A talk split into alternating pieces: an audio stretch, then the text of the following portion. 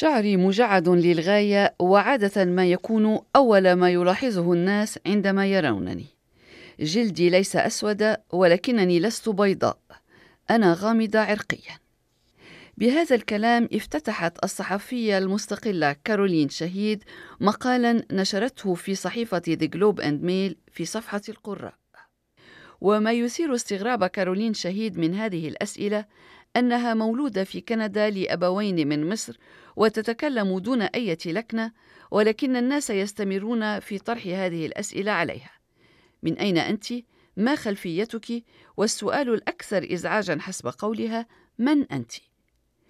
تقول كارولين شهيد في حديث أجريته معها من تورونتو إن ثمة أمورا كثيرة لا يقدر الناس تحديدها بشأنها ما يدفعهم للاستفسار منها وطرح الأسئلة عليها وتضيف بالقول People are always trying to figure out where I'm from, what that means, and if that means I'm Canadian or not. Meanwhile, I was born and raised here. يحاول الناس أن يعرفوا من أي بلد أنا وماذا يعني ذلك بالنسبة لي في وقت أنا مولودة هنا في كندا.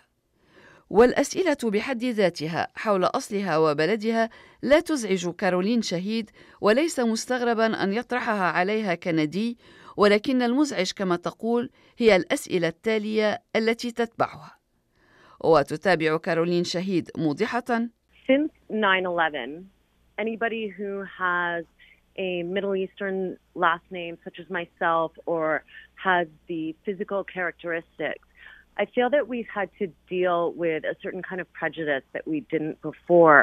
And people are consistently trying to figure out whether we're safe.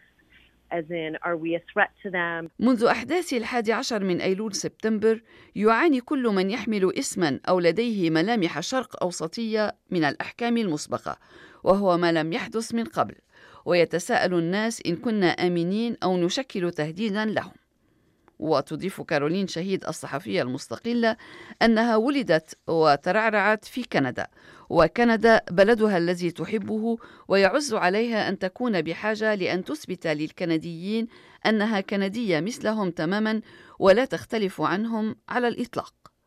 وتدرك كارولين شهيد أن الأسئلة المطروحة أحيانا كثيرة تكون من باب الفضول الإيجابي وحب الاطلاع لعدم معرفة الكثيرين بقضايا تتعلق بالشرق الأوسط وخصوصيات المنطقة وأن تكون مضطرة لتوضيح الأمور أحيانا كثيرة. وتضيف بالقول My family is Egyptian, and just because you're from the Middle East doesn't necessarily mean that you're Muslim.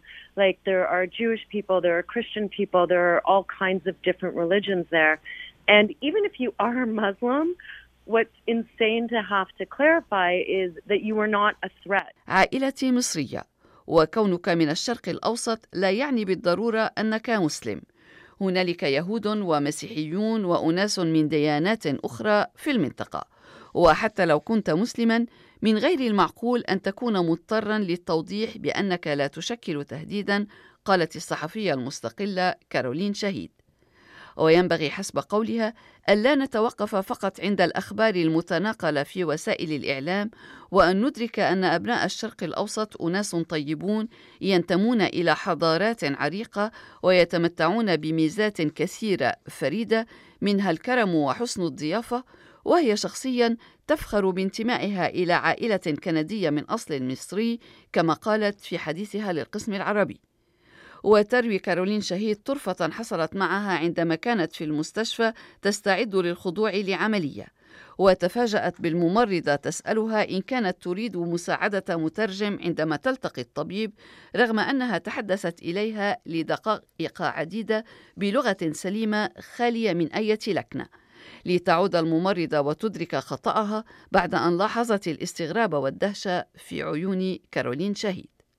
وترى الصحفية المستقلة أن الأسئلة حول خلفيتها المصرية عفوية وبسيطة غالب الأحيان ومنها ما يدور حول الأهرام وما إن قامت بزيارتها وحول الفراعنة والطعام المصري وعادات الغذاء المصرية على سبيل المثال. ومن المحزن كما تقول أن كونك مصري مثير للاهتمام ولكنه مثير للشبهة أيضا. علي أن أقيم الذي يسأل ولماذا يسأل وإلى أي خلفية يعتقدون أنني أنتمي وهو أمر مرهق كتبت كارولين شهيد الصحفية المستقلة في مقالها في صحيفة The Globe and Mail. ودعت من يريد أن يطرح عليها الأسئلة حول خلفيتها أن يسأل نفسه أولا عما يريد أن يعرفه بالتحديد.